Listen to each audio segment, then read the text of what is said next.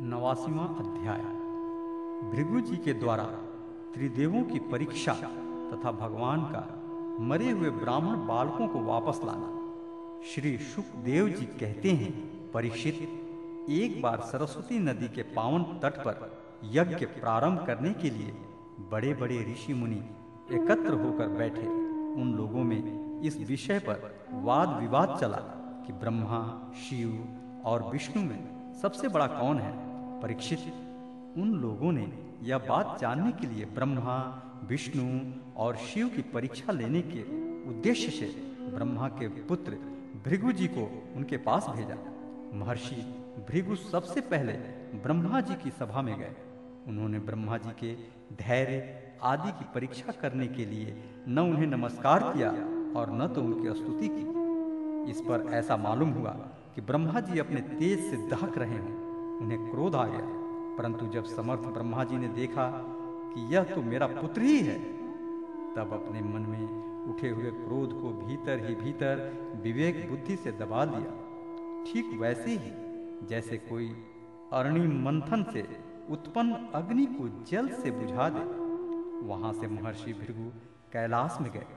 देवाधिदेव भगवान शंकर ने जब देखा कि मेरे भाई भृगु जी आए हैं तब उन्होंने बड़े आनंद से खड़े होकर उनका आलिंगन करने के लिए भुजाएँ फैलाई।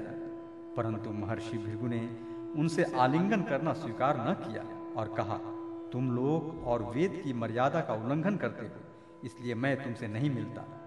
भृगु जी की यह बात सुनकर भगवान शंकर क्रोध के मारे तिलमिला उठे। उनकी आँखें चढ़ गई। उन्होंने त्रिशूल उठाकर महर्षि भृगु को मारना चाहा। परंतु उसी समय भगवती सती ने उनके चरणों पर गिर कर बहुत अनुनय विनय की और किसी प्रकार उनका क्रोध शांत किया। अब महर्षि भृगु जी भगवान विष्णु के निवास स्थान बैकुंठ में गए। उस समय भगवान विष्णु लक्ष्मी जी की गोद में अपना सिर रखकर लेटे हुए थे। भृगु जी ने जाकर उनके वक्ष स्थल पर एक लात कसकर जमा दी। भक्त वत्सल भगवान विष्णु लक्ष्मी जी के साथ उठ बैठे और झटपट अपनी सया से नीचे उतरकर मुनि को सिर झुकाया, प्रणाम किया। भगवान ने कहा, ब्रह्मन, आपका स्वागत है। आप भले पधारे। इस आसन पर बैठकर कुछ क्षण विश्राम कीजिए। प्रभु, मुझे आपके शुभागमन का पता न था। इसी से मैं आपकी अगवानी न कर सका। मेरा अपराध क्षमा कीजिए।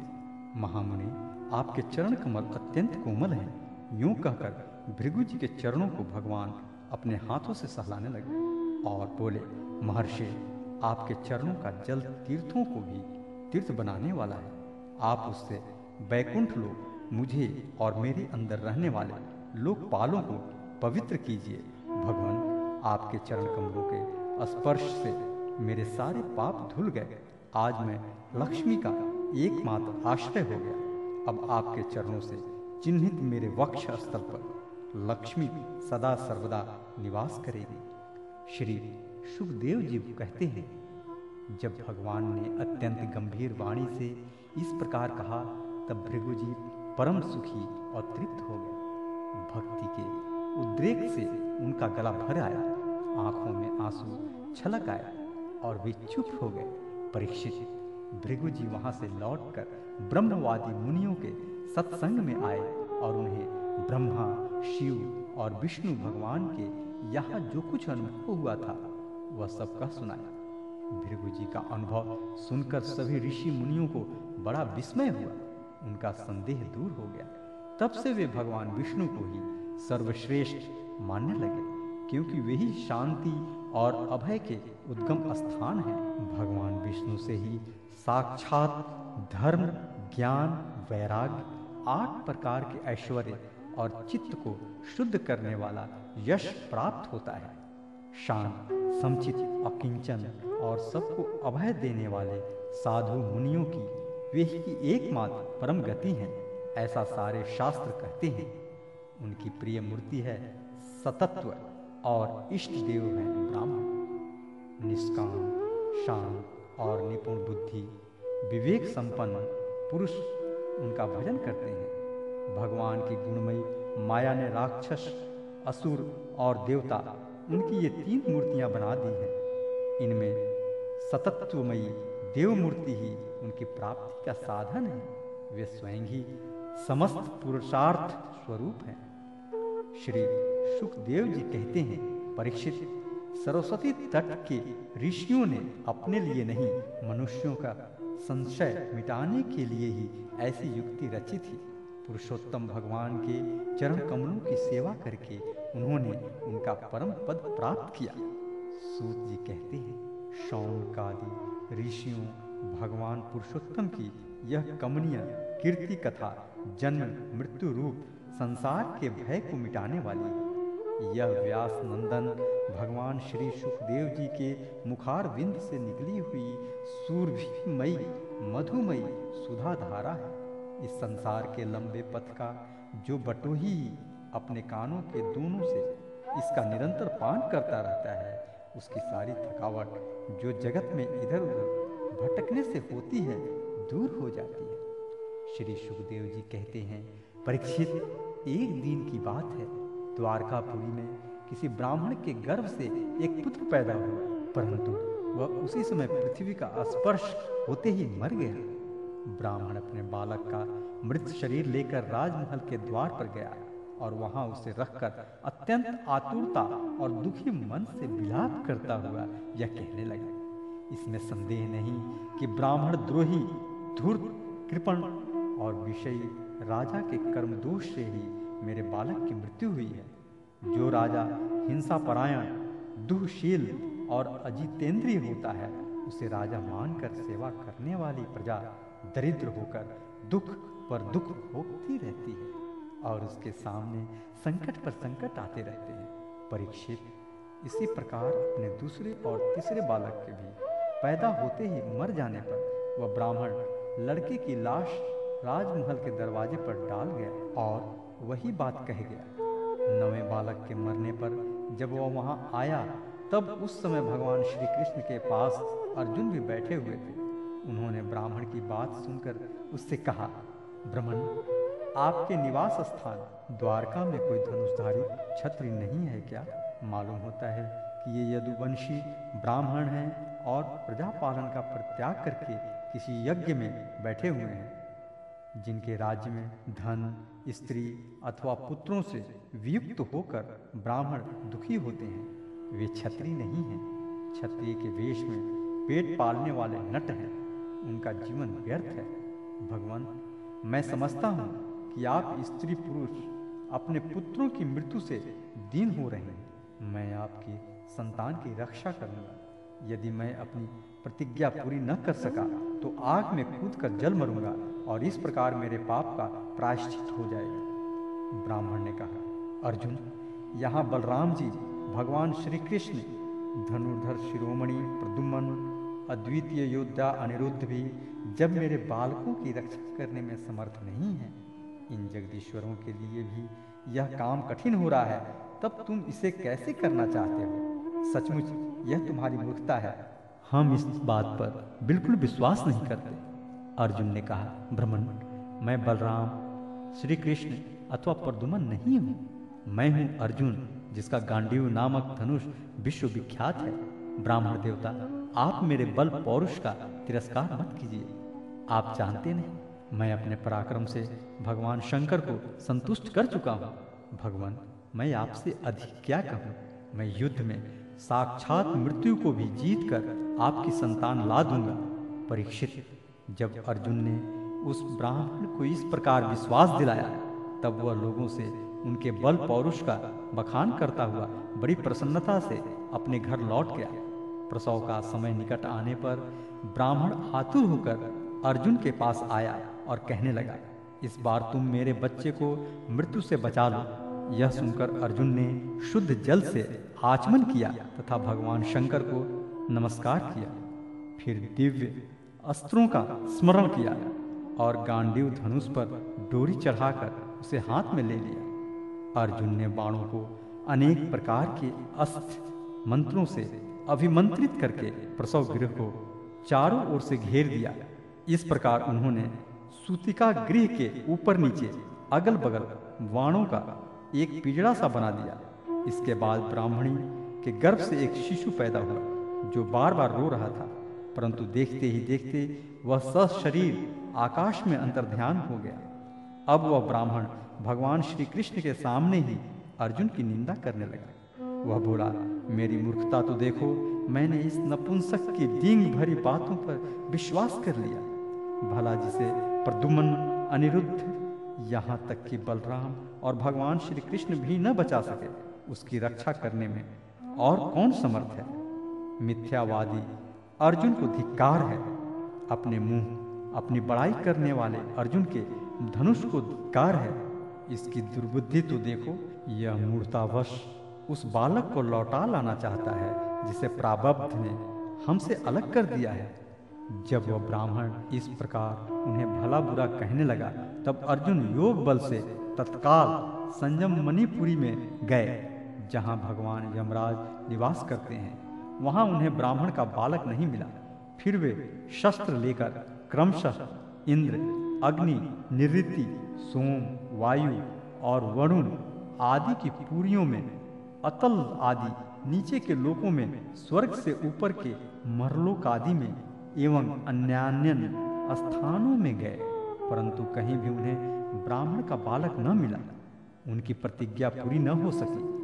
अब उन्होंने अग्नि में प्रवेश करने का विचार किया। परंतु भगवान श्री कृष्ण ने उन्हें ऐसा करने से रोकते हुए कहा, भाई अर्जुन, तुम अपने आप अपना तिरस्कार मत करो।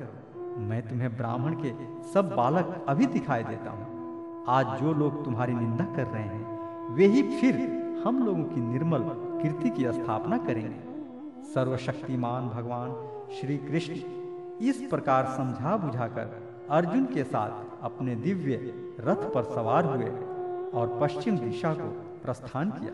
उन्होंने सात सात पर्वतों वाले सात द्वीप, सात समुद्र और लोकालोक पर्वत को लांघकर घोर अंधकार में प्रवेश किया। परीक्षित, वह अंधकार इतना घोर था कि उसमें शैब्य सुग्रीव मेघ पुष्प और बलाहक नाम के चारों घोड़े अपना मार्ग भूलकर इधर उधर भटकने लगे। उन्हें कुछ सूझता ही न था। योगेश्वरों के भी परमेश्वर भगवान श्री कृष्ण ने घोड़ों की यह दशा देखकर अपने सहस्त्र सहस्त्र सूर्यों के समान तेजस्वी चक्र को आगे चलने की आज्ञा दी। सुदर्शन चक्र अपने ज्योतिर्मय, तेज से स्वयं भगवान के द्वारा उत्पन्न उस घने एवं महान अंधकार को चीरता हुआ उनके समान तीव्र गति से आगे आगे चला। उस समय वह ऐसा जान पड़ता था, मानो भगवान राम का बाण धनुष से छूटकर राक्षसों की सेना में प्रवेश कर रहा हो।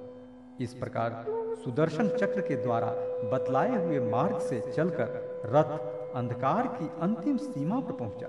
उस अंधकार के पार सर्वश्रेष्ठ पारावार रहित व्यापक परम ज्योति जगमगा रही थी। उसे देखकर अर्जुन की आँखें चौंधिया गई और उन्होंने विवश होकर अपने नेत्र बंद कर लिए। इसके बाद भगवान के रथ ने दिव्य जल राशि में प्रवेश किया। बड़ी तेज आंधी चलने के कारण उस जल में बड़ी बड़ी तरंगे उठ रही थी, जो बहुत ही भली मालूम होती थी। वहाँ एक बड़ा सुंदर महल था। उसमें मणियों के सहस्त्र सहस्त्र खंभे चमक चमक कर उनकी शोभा बढ़ा रहे थे और उसके चारों ओर बड़ी उज्जवल ज्योति फैल रही थी। उसी महल में भगवान शेष जी विराजमान थे। उनका शरीर अत्यंत भयानक और अद्भुत था। उनके सहस्त्र सिर से और प्रत्येक फण पर सुंदर सुंदर मणियाँ जगमगा रही थी। प्रत्येक सिर में दो दो नेत्र थे और वे बड़े ही भयंकर थे। उनका संपूर्ण शरीर कैलाश के समान श्वेत वर्ण का था और गला तथा जीव नीले रंग की थी। परीक्षित अर्जुन ने देखा कि शेष भगवान की सुखमय शैया पर सर्वव्यापक महान प्रभावशाली परम पुरुषोत्तम भगवान विराजमान हैं। उनके शरीर की कांति वर्षाकालीन मेघ के समान श्यामल है। अत्यंत सुंदर पीला वस्त्र धारण किए हुए हैं। मुख पर प्रसन्नता खेल रही है और बड़े बड़े नेत्र बहुत ही सुहावने लगते हैं। बहुमूल्य मणियों से जड़ित मुकुट और कुंडलों की कांति से सहस्त्रों घुंघराली अलके चमक रही हैं। लंबी लंबी सुंदर आठ भुजाएँ हैं। गले में कौस्तुभ मणि है। वक्ष स्थल पर श्री वत्स का चिन्ह है और घुटनों तक वनमाला लटक रही है। अर्जुन ने देखा कि उनके नंद सुनंद आदि अपने पार्षद, चक्र सुदर्शन आदि अपने मूर्तिमान, आयुध तथा पुष्टि श्री कीर्ति और अजा, ये चारों शक्तियाँ एवं संपूर्ण रिद्धियाँ ब्रह्मादि लोकपालों के अधीश्वर भगवान की सेवा कर रही है। परीक्षित भगवान श्री कृष्ण ने अपने ही स्वरूप श्री अनंत भगवान को प्रणाम किया। अर्जुन उनके दर्शन से कुछ भयभीत हो गए थे। श्री कृष्ण के बाद उन्होंने भी उनको प्रणाम किया और वे दोनों हाथ जोड़कर खड़े हो गए। अब ब्रह्मादि लोकपालों के स्वामी भूमा पुरुष ने मुस्कुराते हुए मधुर एवं गंभीर वाणी से बोला, श्री कृष्ण और अर्जुन, मैंने तुम दोनों को देखने के लिए ही ब्राह्मण के बालक अपने पास मांग लिए थे। तुम दोनों ने धर्म की रक्षा के लिए मेरी कलाओं के साथ पृथ्वी पर अवतार ग्रहण किया है।